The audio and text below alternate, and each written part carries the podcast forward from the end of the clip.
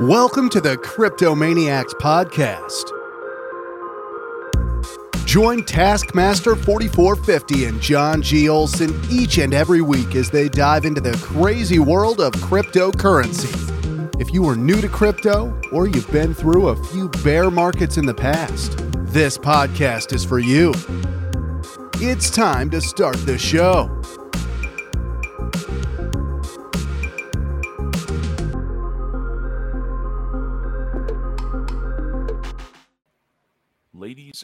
Gentlemen, children of all ages, welcome to another a fantastic, wonderful epic. This is episode 160 task of the Cryptomaniacs podcast. How are you feeling 160 episodes into this stuff? I did not know it was that many. I lost track after 102. There you go. I lost track after five. Uh, but there you go. Uh, he's back, folks. We have uh, disregard fiat from uh, the Dlux team here. Once again, uh, this is I think is his fifteen thousandth appearance. Uh, that works out math wise because we've done 160 and he's been here 15,000 times. So perfect math for me. That's why he is the uh, developer and I am just the guy that dances on camera and uh, sings songs. So uh, disregard, Steve. Welcome, sir. Welcome, welcome back to the show. Nice to be back. Thanks for having me. Good to see you. The, the sunglasses uh, for those not listening, uh, t- th- those watching uh, this are are uh, just amazed by the sunglasses.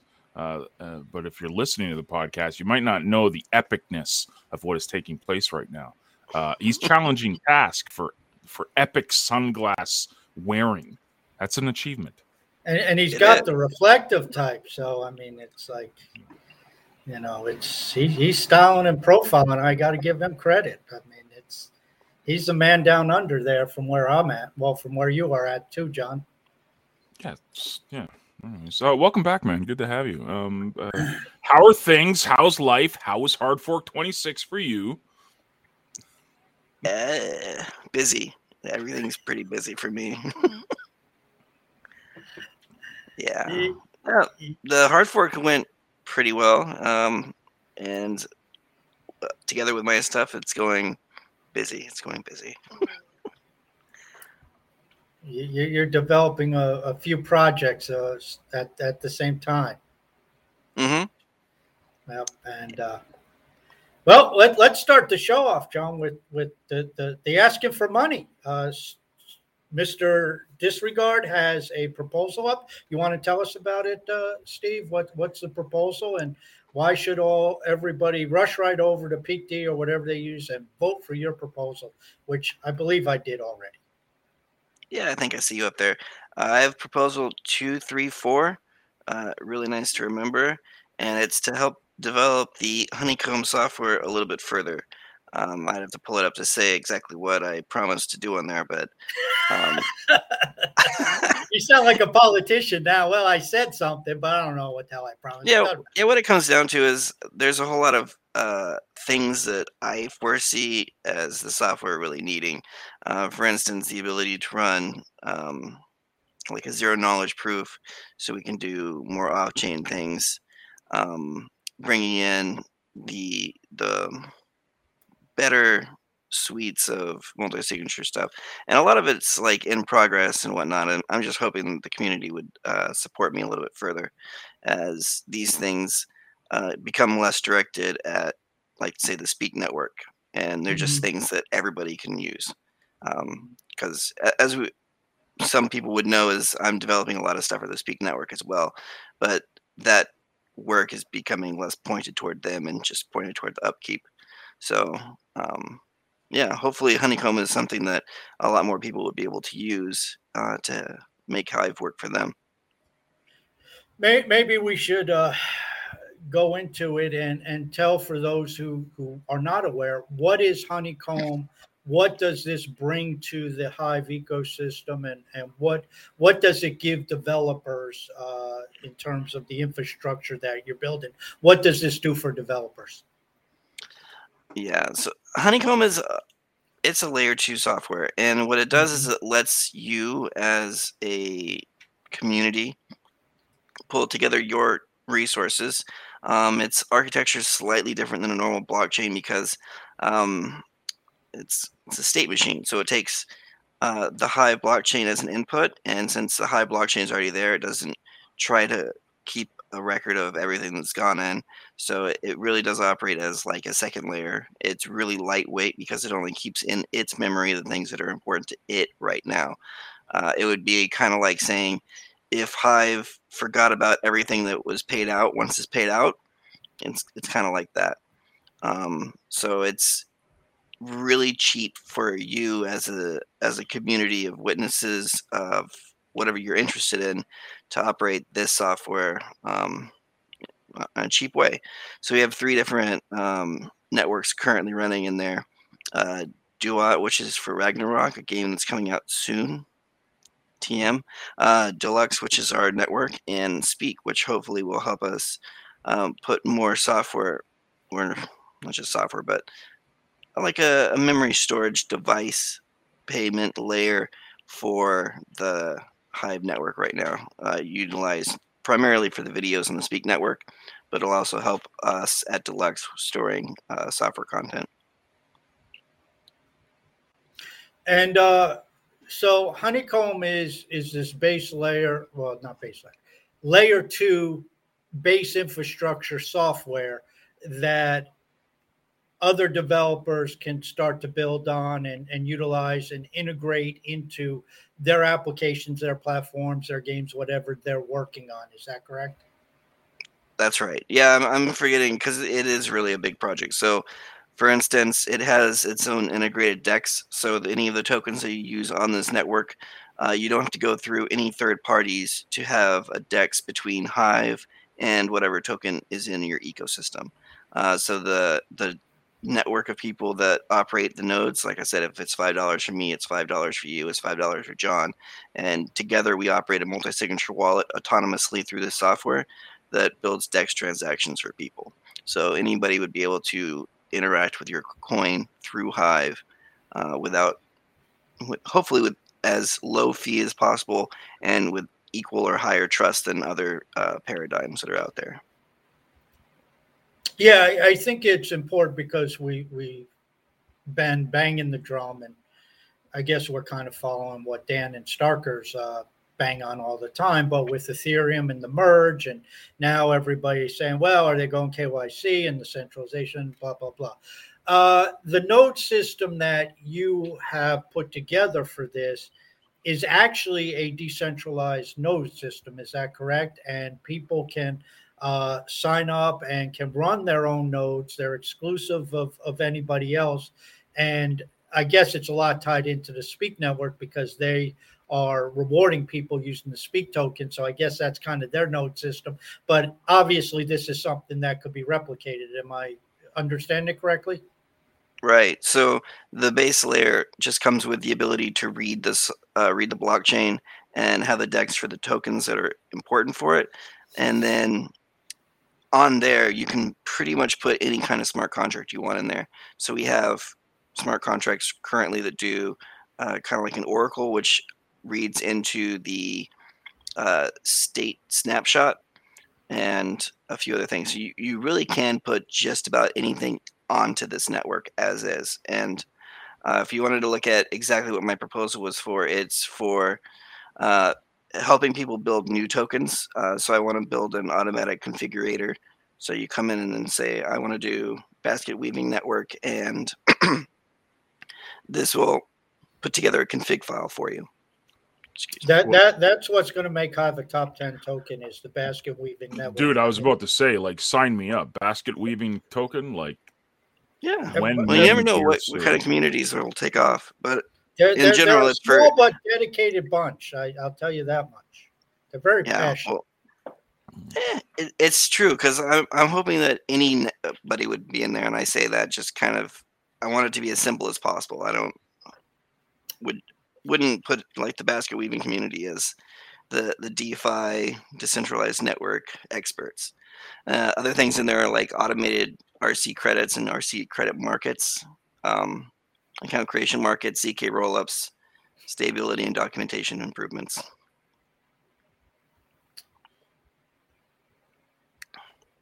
But yeah, the ZK rollups and the automated configuration are definitely the most important parts of that. So basically, uh, you're looking at providing a very simple, very, I would say, inexpensive. If I if if I'm jumping to a conclusion that's that's incorrect, please tell me. But a, a low cost, simple way to create for communities to create tokens. Correct. Right. And, and this will be, I would presume, both fungible and non fungible. Can, can they do NFTs too? Oh yeah. Uh, currently, the base network has proof of brain NFTs, the the DEX that's in there, and these are all features that you can turn off or off in the configuration file. So if you want to build a proof of brain network for your community and just have certain um, like community members, or it depends on how you want to run it. But at at the simplest part, you say this is the keyword that I want to track, and or this is the beneficiary rewards that I want to track, and you can build your your proof of brain around those just very few options, and then hopefully, as anybody takes those options and makes them different, that open source will be available for other people as well. And, and obviously, people, I mean, this was one drawback that people were saying with the SMTs is when we were bannering that around is SMTs will replicate Hive, so there will be proof of brain and that's it. It's very limited. I'm presuming that you have the proof of brain. So if you want, you can make it like an SMT. You can replicate Hive, you can replicate whatever, but you can do other things if you want outside of it. You could make it a governance token, you can make it an access token, you can make it whatever you want, correct? Right. And, and maybe this is um, for for people who are listening because we often do better when we contrast things. And what most people are familiar with on Hive at the layer two is Hive Engine. Maybe could you draw, uh, based upon what most people know with Hive Engine, can you draw some similarities or some differences, maybe, so people can understand a little better what Honeycomb is and, and what you're building versus what they see with Hive Engine? What would you say the top three or four similarities and differences are? Uh, the top similarities, um, at a general level, they operate kind of the same. Uh, you eat blocks and spit out, you know, all of the stuff that you, the gristle. So you ingest, say, custom JSON that says, I want to do a token transfer between me and party B. And that's the meat of the blockchain. And they both go through the blockchain and just eat every bit of it in like the get block API. And then they say, okay, this is the interesting part, the, the little morsel that I'm looking for. And the problem, or not the problem, the, the contrast between the way that Dlux or Honeycomb and Three Speak run versus the Hive engine is on Hive engine, you have um, the whole thing is all at once. So, for instance, if uh, let's say there's um, what tokens are on Hive engine, you're looking at Splinterlands Leo, transactions. CTP. CTP, uh, Leo Finance, all of these things. So if you want to run a Hive Engine node, you have to ensure that your witness that you're running on Hive Engine can uh, take in all of that ecosystem. And the further that that ecosystem grows, the more that it's going to cost you to do a witness. And that's not necessarily a bad thing because at the end of the day, it's going to be smaller than whatever Hive has. So it's mm-hmm. You're going to have a witness somewhere between like as small as it can be and where Hive is, so in the middle there but it's not as small as it could be just for you. So I think right now they're probably in the five gigabyte range for a state file, which is a lot larger than our state files, which I want to say they're they're probably in a hundred K neighborhood. Um, just just because they're we have a lot less stuff that we're looking at. So each network uh, looks after its own stuff. So we might have 100k here and 100k here and 100k here, and it's the same on Hive Engine. But you just have say 500 tokens that are 100k, or you know maybe Splinterlands is a lot bigger than 100k. But based on the, you have to just have a computer that'll run all of it. The other major difference between the two is the way that you get funds into and out of the network. Um, for instance, if you want to build anything on there, uh, you buy BEE tokens, and you set up your token and you have a dex that's not necessarily a real dex it has aspects of like our decentralized dex but at the end of the day uh, there's one wallet that has the keys that will point out or print out the hive for somebody selling or taking in the hive for who's ever is buying. Mm-hmm. And so those are the two biggest differences. So when when I go to the exchange that you have, and I just decide to sell my what was it Ducat? Let's say I sell my Ducat for for Ragnarok. That's not going, and and let's say John's doing the same thing, uh, five minutes behind behind me. That's not necessarily going to the same wallet when we make that that exchange because I may be dealing with one person and John's dealing with another. Am I understanding that correctly? Uh, it used to be that way, but not anymore. Uh, oh, okay. Currently, uh, the people on that network operate a multi-signature wallet, and based on their participation in the network that day, the signatories will change. So, if the three of us are the highest collateralized people in the network, we'll have the keys um, and with uh, the new software that's coming out, it's just going to be so if there's 10 people, the top five collateralized people will hold those keys. Um, and that just makes it more decentralized and there's less of a one stop shop for like a, uh, an attack vector. And, and, will this change based upon the token? So let let's say uh, uh, John builds builds the the Django token on on Honeycomb, and so now we have, if I'm in, in, if I'm a, a uh, collateralized one, one in top five collateralized for, for Ducat, there will be other five collateralized for, for the Django token, correct? Or is it all the same nodes? It'll be different based on which network they're running on. So if, if you put a lot of money into your community over here, you might be a signature on a key and it'll be different people. It'll be a different account. So if you send money to Duat, it's Duat CC for Community Chest, um, and then Dlux CC for Dlux Community Chest. And I think Speak has, I, I don't remember the name of that account, but the network does, and they're all basically the same. They tell APIs what they look like. So if somebody wants to build a new token, I can add it to the DEX on Dlux.io by just saying, okay, here's a new API to look at, and now you have the wallet features and all of that stuff is the same. And it'll say like, okay, you can just send your money or your Hive to this new account that has been put together. Yeah, so just off the, the top of my bald head, I'm just thinking here that, uh, like you said, the attack vector is is spread out because you don't have this single honeypot. It, it's it's okay, you might be able to target uh, the Django node system. You might be able to target the the Ducat, but they don't have anything really to do with each other. So it's not like going into um, you know one wallet and there's the whole platform. Uh, like Hive Engine, you were saying, like boom, you just hit you just hit Hive Engine. Right, and there's there's also like we have forking protection. So if you try to steal the internal tokens for the network, like Duat or Dlux, the community, just like when uh, Justin Sun bought Steem, we can just fork those people's uh, transactions out if somehow they manage to get a hold of it. And then on the wallet side, um, say the three of us are the top people on a network, the wallet's never going to be big enough bigger than what we could afford to replace. So mm-hmm. if the two of us wanted to collude we would still be losing money trying to steal the hive that's in the wallet. So it's a, a small honeypot as well one that's reasonably sized for the network. I just you know you definitely need protection for the Django token because you know people are going to be hacking that and my password is 12345 so you know, if they want to do it with it. Nine eight seven six. I I I was going to mix it up a bit and you know capitalize an A in front of it or something.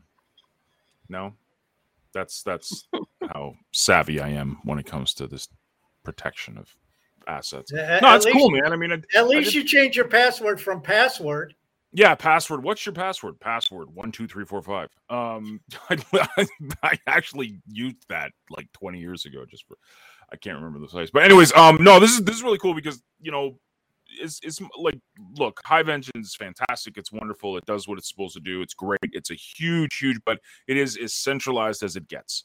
Um, I I'm a witness there, and uh, it's not what the witnesses say; it's whatever the people behind Hive Engine say that gets pushed. Um, it's very centralized, and it's got I, t- to do what it's doing.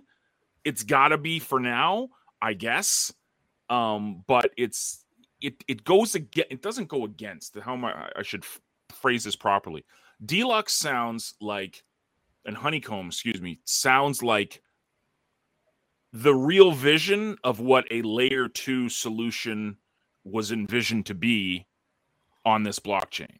Um, Hive Engine again works great, it's fantastic, but it's very centralized. This is attempting to spread it out a little bit more, which is beneficial. Well, I, I, I think what, what you're touching upon, John, is layer twos are going to be a combination of centralization, decentralization, depending on what people want. And as long as you're tied to a base layer that has that decentralization, in this case, Hive, which I feel is pretty decentralized, especially compared to what's out there, Ethereum now. So if you got your base transaction layer as decentralized with, you know, 125 nodes all over the world, then you have your layer two. I mean, Hive Engine, like you said, is fine, but for some of the things that people may want to build, uh, Honeycomb might be a better solution because I personally feel it's very important not only to have a base layer of a decentralized node system. I think a second layer decentralized node system is also important because then I don't know, Steve, what you call it. Then you have layer three, which has that additional protection because Honeycomb is decentralized, it's open source, and it doesn't have the attack vectors other things do. Whether that attack's coming from hackers and, and people trying to get into honeypot, or that attack's coming from corporations, regulators, Justin Sun, whatever the case may be. Right. Yeah, I don't. I'm. I'm not sure what layer three would look like because I just I just haven't seen enough examples of it. Um, I would think I would think you you have Hive as a base layer, Honeycomb and, and, and your base infrastructure for Honeycomb as the second layer, and then if I come and build an app on Honeycomb uh, on on your your node system there, I think that would be the third layer. Yeah, I you think know, at that game, point you're, you're looking at bridging between say Monero and like Hive, but using the layer two intermediary somewhere but I'm not I'm not sure. I don't I don't know what the use cases are yet, so I just would have to see. But uh, yeah, I think anything's possible going forward when you start to develop your own contracts and have your own uh, control of your network. Now, uh, smart contracts are, are an important subject, and, and maybe you could espouse on this a little bit because uh, I've I've made the case, other people have made this case. Uh, one of the things holding back Hive is that we really don't have robust smart contract platforms that that people can come in and and, and get involved in. People being developers obviously not people like me and john. Uh, and that kind of stifles innovation and and and and expansion. Um, and you've mentioned a number of times you have smart contracts there obviously this this, this platform's evolving and growing and and uh, I think another thing to, to, for anybody listening, it seems the mindset with Hive is not to have smart contracts at the base layer. Don't get into Ethereum problems that's just you know eating up bandwidth and and processing, and get those smart contracts at the second layer. And that way, if they collapse, it's and get hacked or whatever, it's the second layer. It's not the base layer affected where do you see honeycomb smart contracts um, people being is there a platform or will there be a platform for developers to come in to start to tap into these smart contracts to add their own to create their own and an open repository yeah it's a it's a very difficult question to answer just all at once because um, like when i was saying there's a very small honeypot for the most part for these kind of the networks that also means that if you have smart contracts on your on your token, that for the most part, if they're controlling outflows from that wallet, they don't have the fork protection of uh, because somebody can drain the wallet, for instance. So you really have to balance what your network is capable of doing with who is is running it in some ways. Uh, so switching away from DPoS for certain things would the sorry switching away from proof of stake to delegated proof of stake is one way to manage that.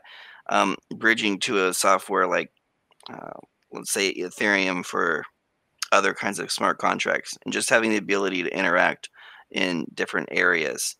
Um, it it's it, yeah, I just have to say it's not a one size fits all solution for these things, but I do applaud the Hive developers for knowing what Hive is good at and if it was a general purpose smart contract blockchain, it would be expensive. So the way that we have Hive here, it's really set up to be as cheap as it is, as universal as it is, and not prevent or provide a barrier for entry to, uh, you know, the communities that are it's helping the most. Because honestly, this blockchain is helping communities in ways that other blockchains just can't.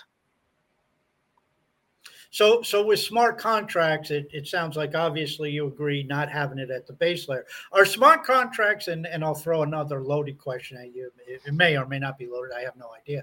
Uh, are smart contracts, in your opinion, less expensive to run at the second layer as opposed to the base layer? What is the advantage of having smart contracts at your second layer versus base layer? Maybe we should should start at that point.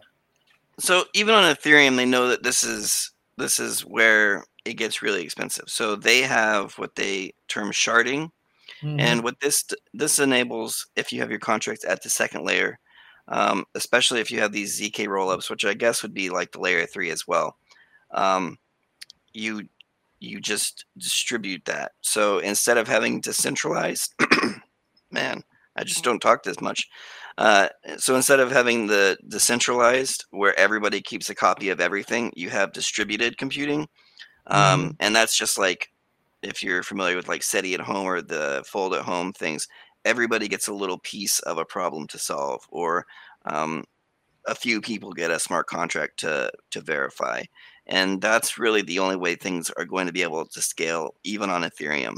So you have uh, what a ZK rollup is, it's a zero knowledge proof that allows other people to uh, compute things and report those things. And you, as the layer two or layer one or whatever that smart contract is, without knowing what actually happened in that rollup, you can say, like, okay, I have enough information to credit account A or credit account B or whatever the smart contract would actually say.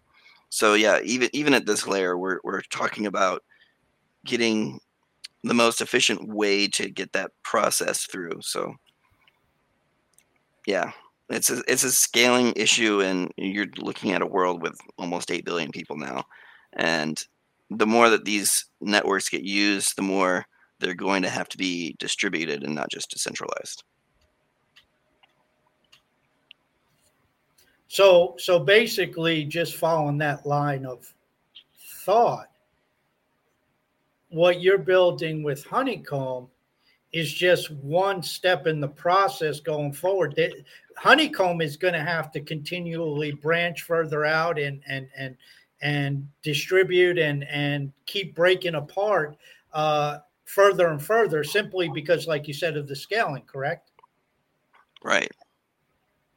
So that that's where additional nodes handling individual communities comes into play instead of you know I don't know I'll pick a number off top of my head. Instead of 50 nodes trying to handle everything that's being built on honeycomb you have 5000 nodes and some of them you know are handling just you know very little small communities. And then some of the larger communities you know you might have to have a, a few more nodes handling it but they're they're still broken up and they don't have the traffic that they do on on you know like an ethereum where everybody's sharing every smart contract and every transaction's going through every node.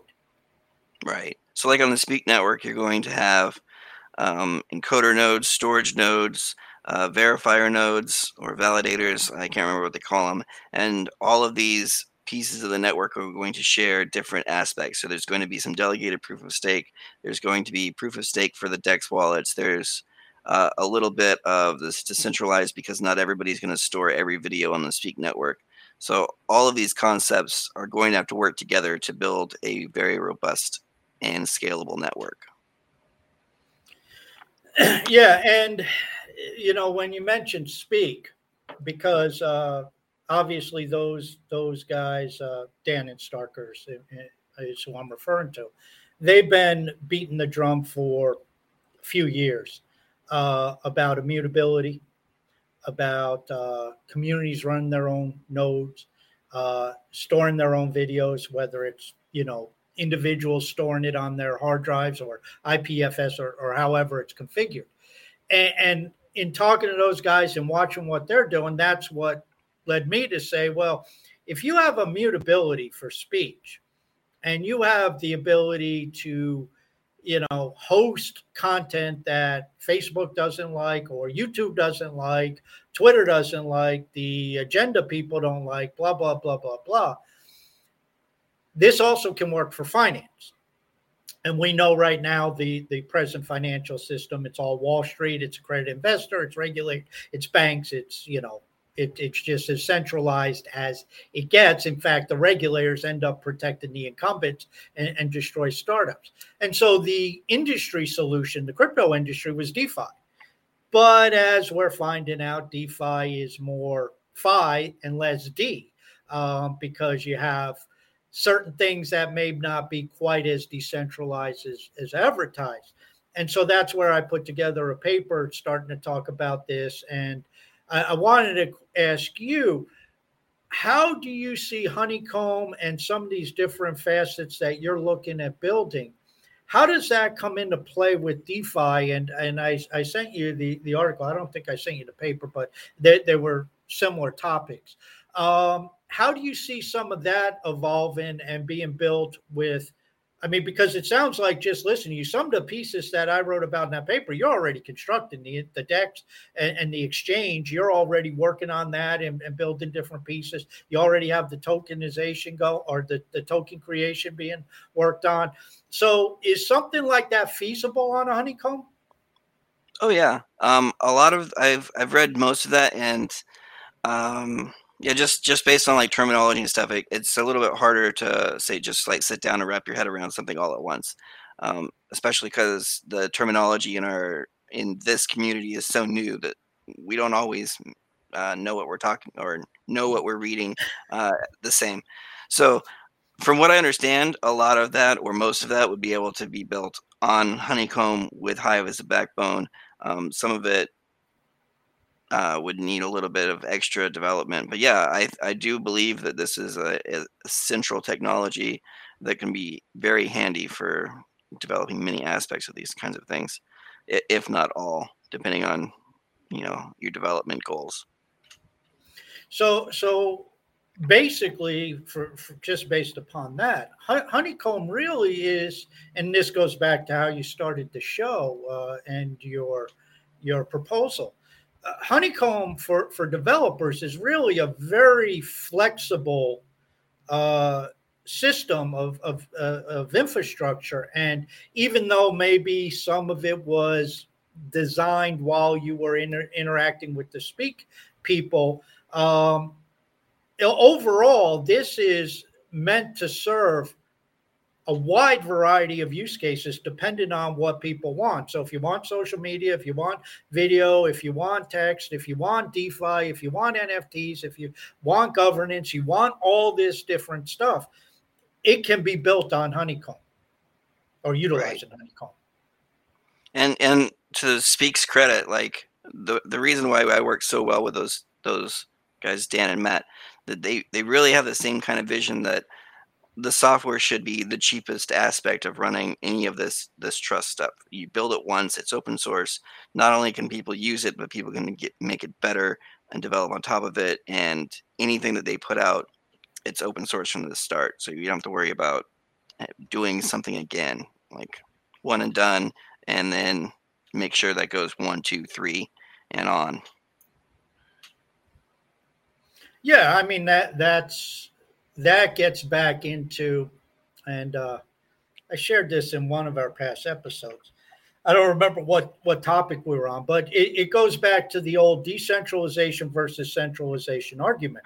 And centralization, in the short term or the near term, is much more efficient. because you can get things done. You have centralized, hierarchical, top down. This is what we're going to do. Go do it and get it done. But in the long term, decentralization always will usurp centralization because of innovation.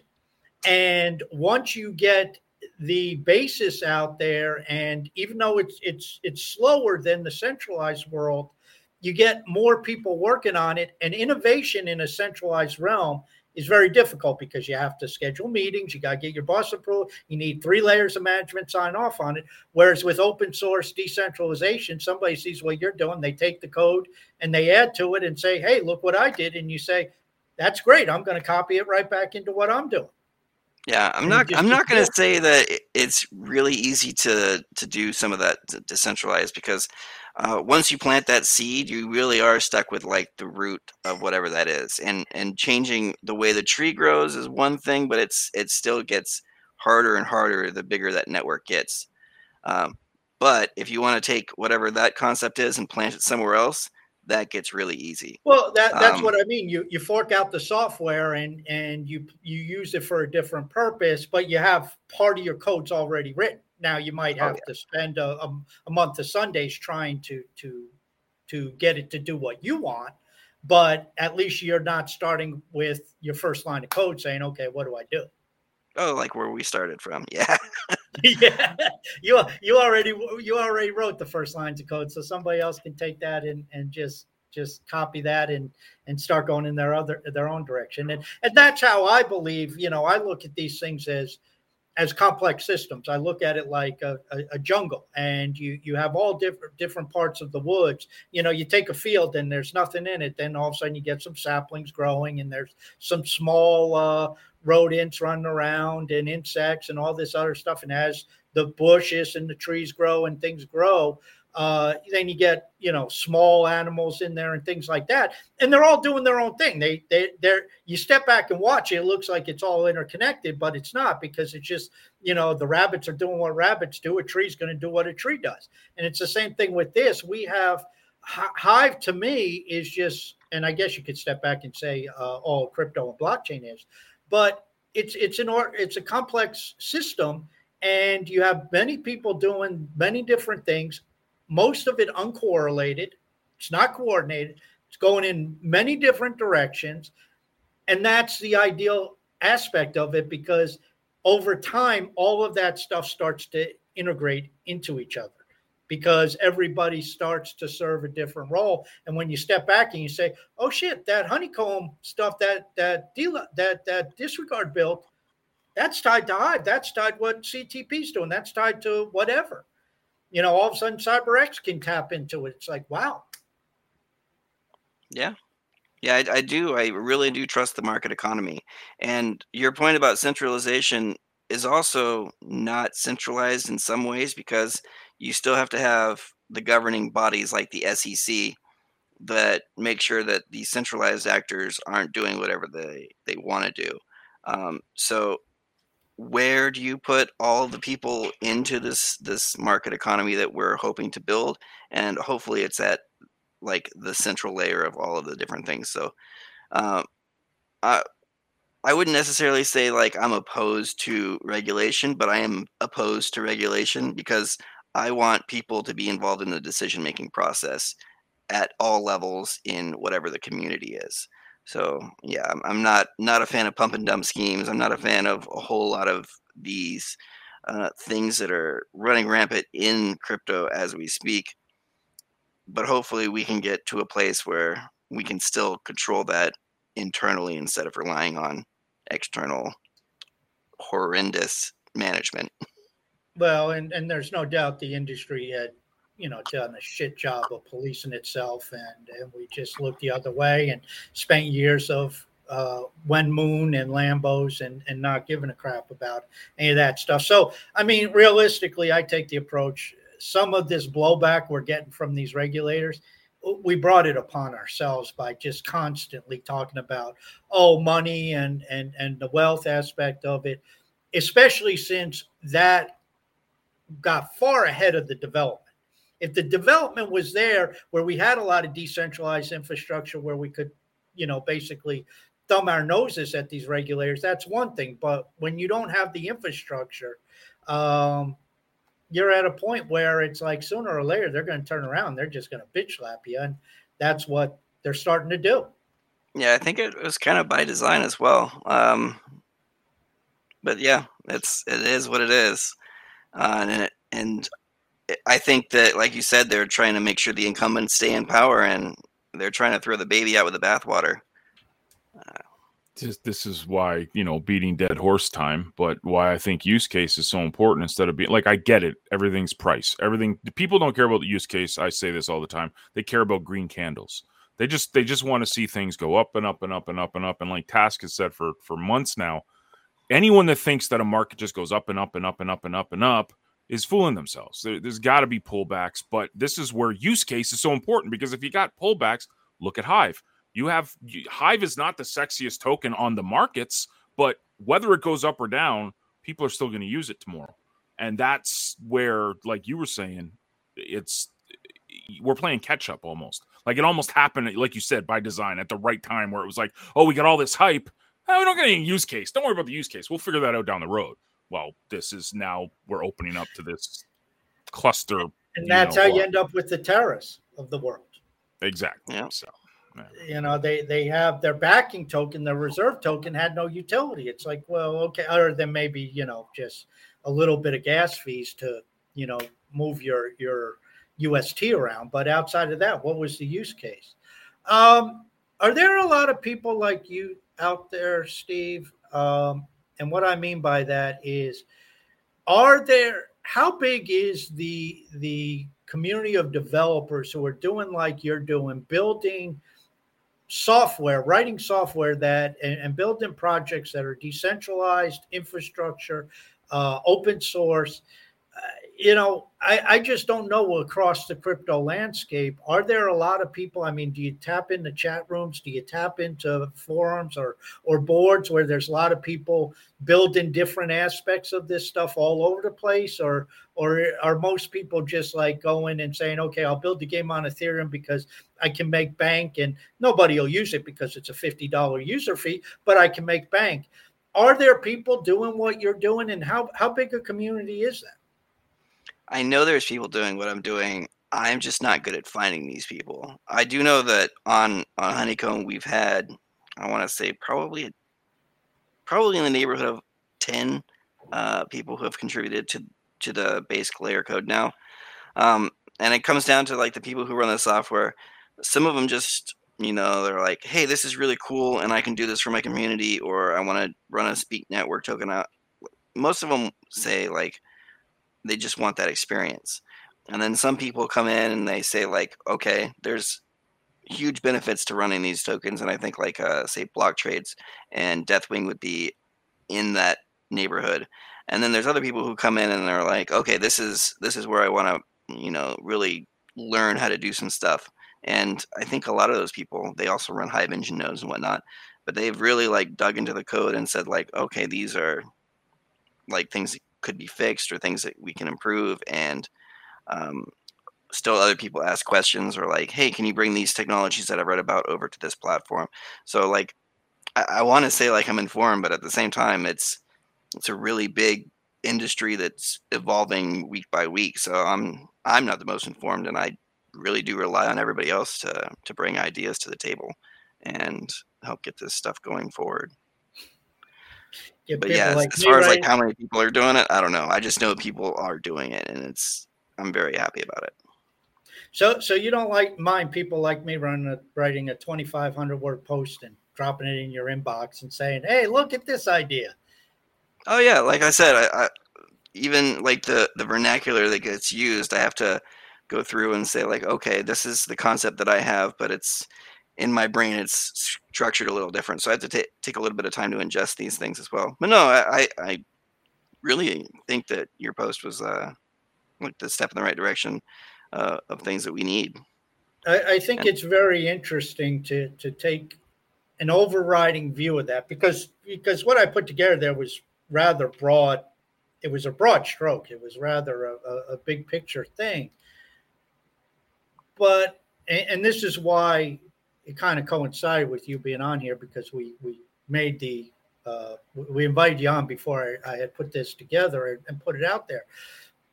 But I, I, think it's very important for people to understand. And, and if you want to reference the post that I'm talking about, it was released last Friday, Taskmaster 4450.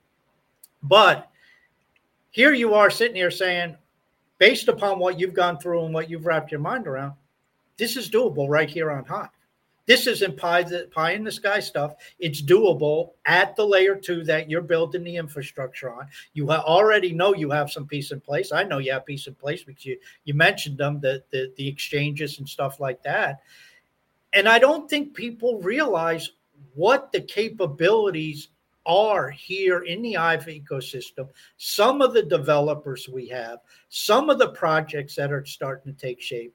It's very powerful I mean, Hive is not some bullshit blockchain stuck out there in, in in its own world and oh it's just a little cute little blockchain and you do some upvotes and you earn some some and do some posts and you earn a little bit of hive and hbd there's a lot of robust development taking place.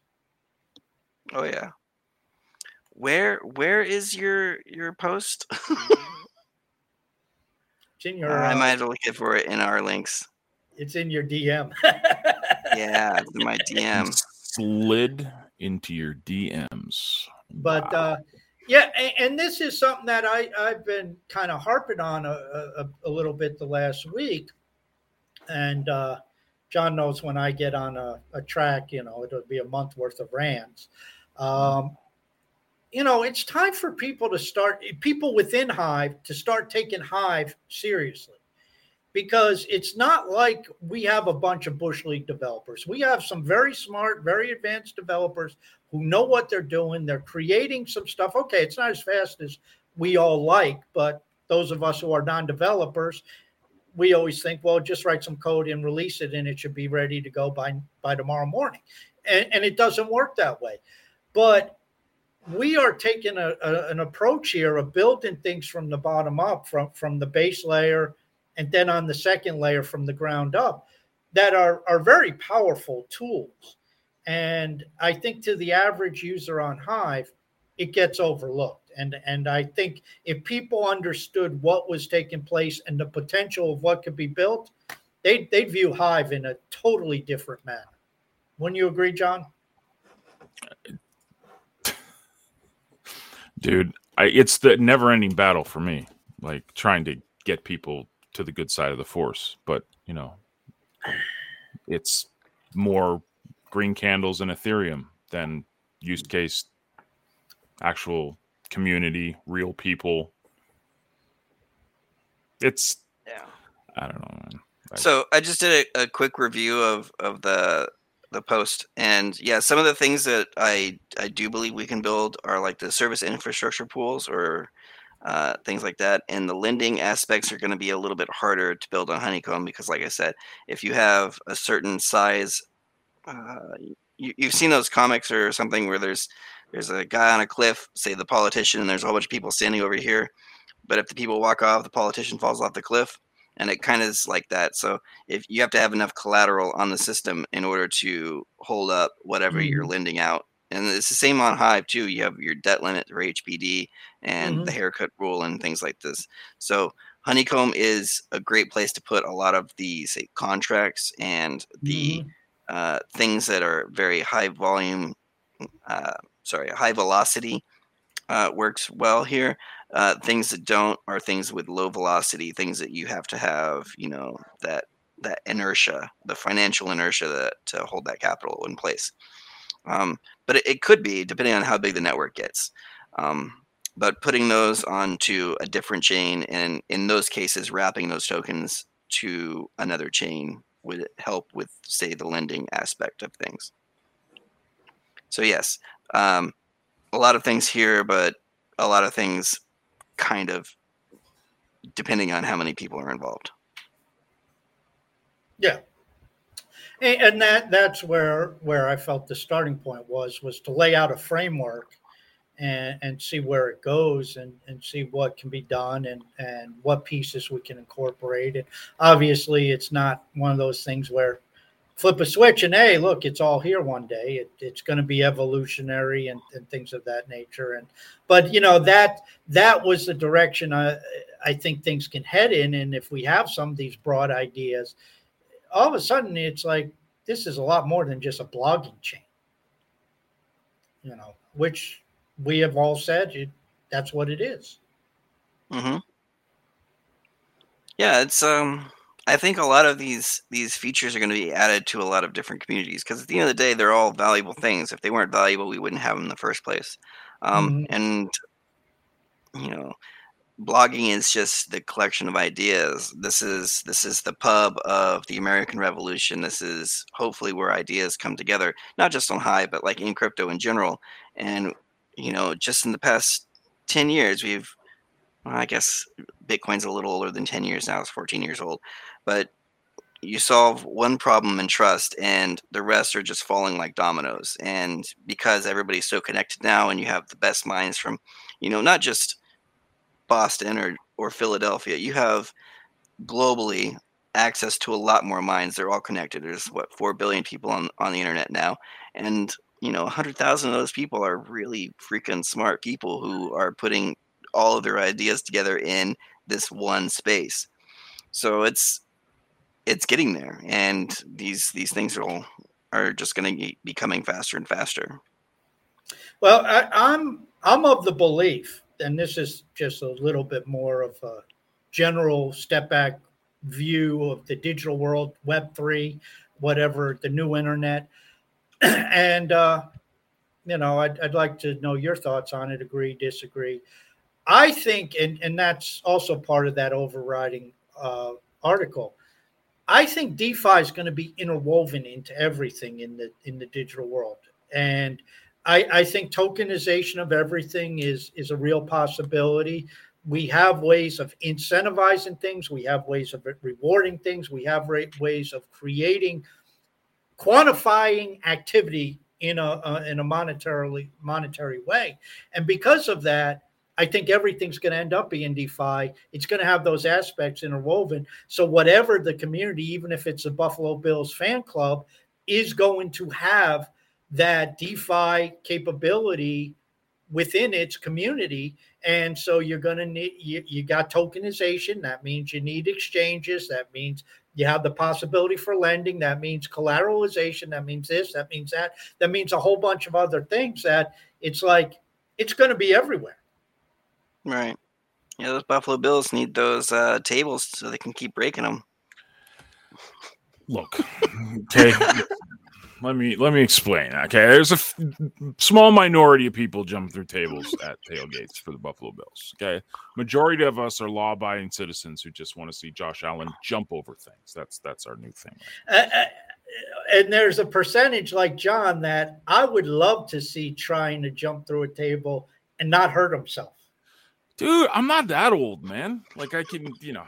That being said, like I pulled my back yesterday just lifting up a chair. So you know, geez, if I fell through a table, man, I'd be on the IR for the next couple of years.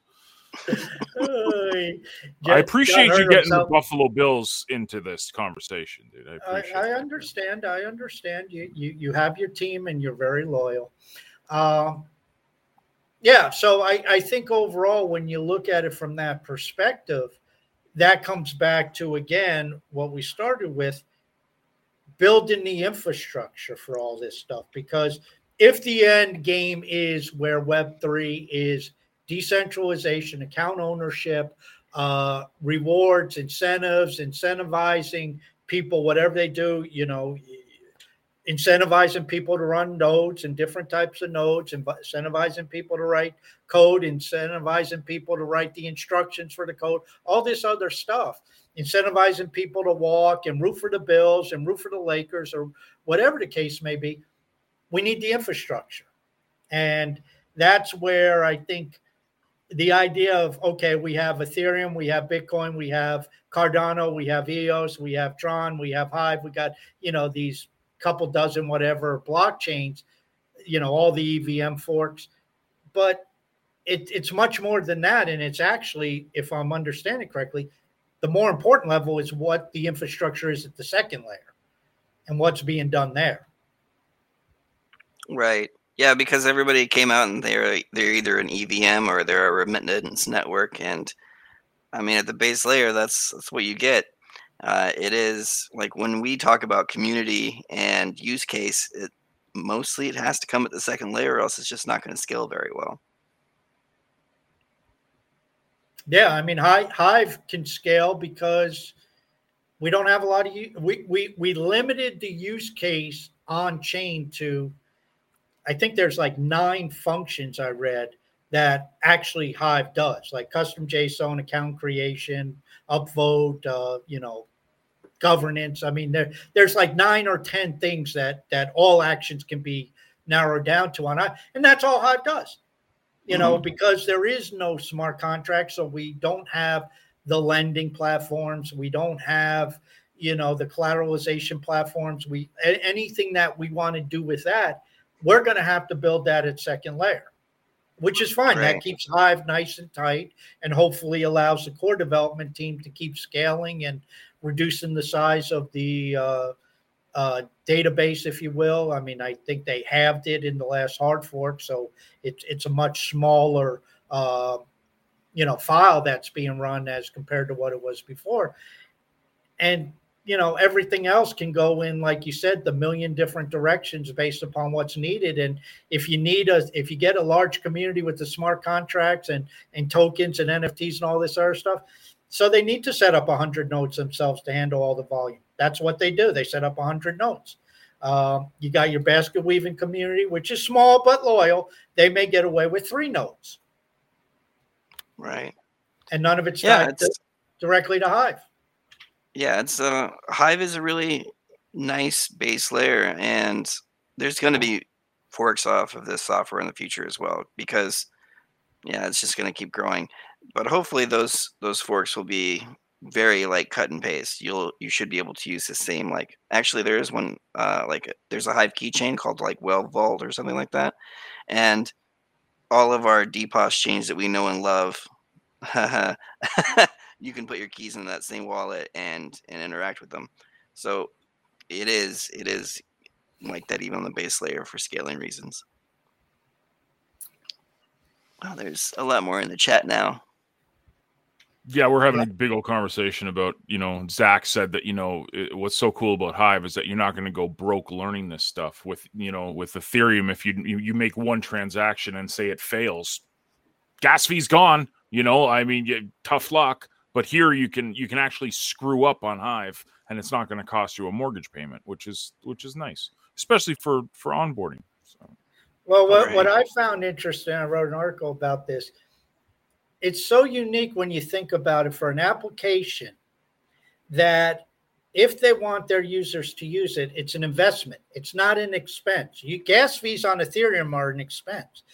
The quote gas fees on Hive are an investment. You buy some Hive, you power it up, and you, okay, you, you you spend your resource credits throughout the day, but they recharge.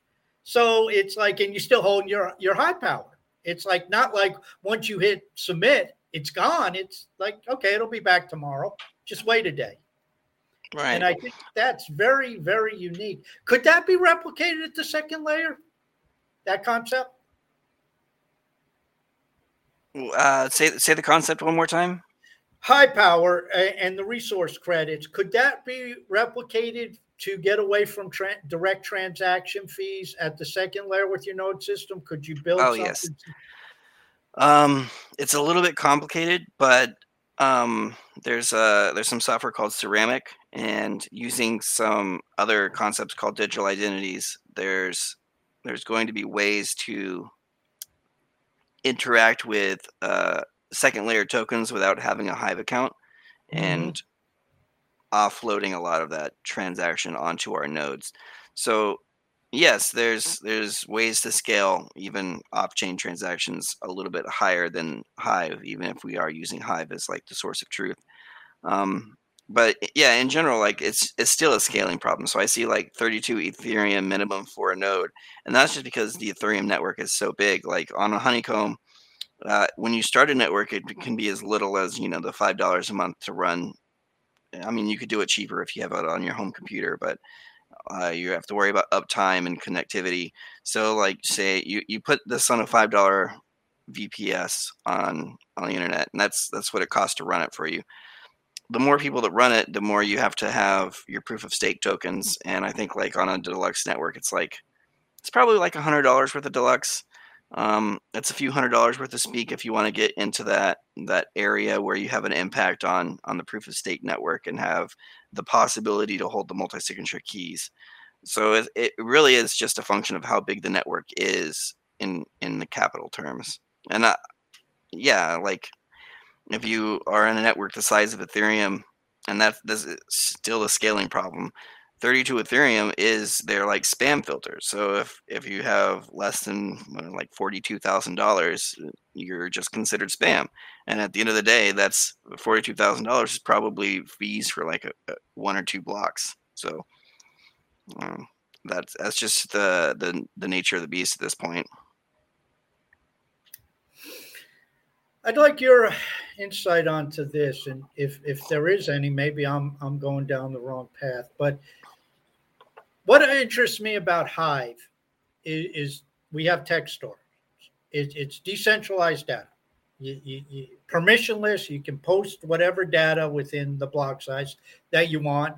Uh, I've written about. I'm in the process with Leo Glossary. You can build a Investopedia, Wikipedia on Hive. we know that data storage is dominated by cloud companies, AWS and and uh, Google are probably the, the two big ones. Uh, maybe Microsoft's in there. And so everybody is kind of, in, including like Netflix, who I believe is on AWS, you're at the mercy of the, these entities. Do you see where does all this tie into the storage of information and data? Do you see this ultimately being a threat to these cloud companies and cloud becoming decentralized? Is this a realistic uh, long term viewpoint? I don't think uh, Amazon is going to like kick Netflix off of his platform if that's what you're asking. No. Um, no, but they could. They could say, "Well, you destroyed our TOS and shut you down, just like they do anybody else." Wouldn't be a good PR move, but I mean, it's yeah, eh, yeah. I, I think the the difference here is, I, I guess Netflix isn't saying the wrong thing. so yeah, I guess Amazon has kicked people off their platform for that kind of thing, and people find new subscribers.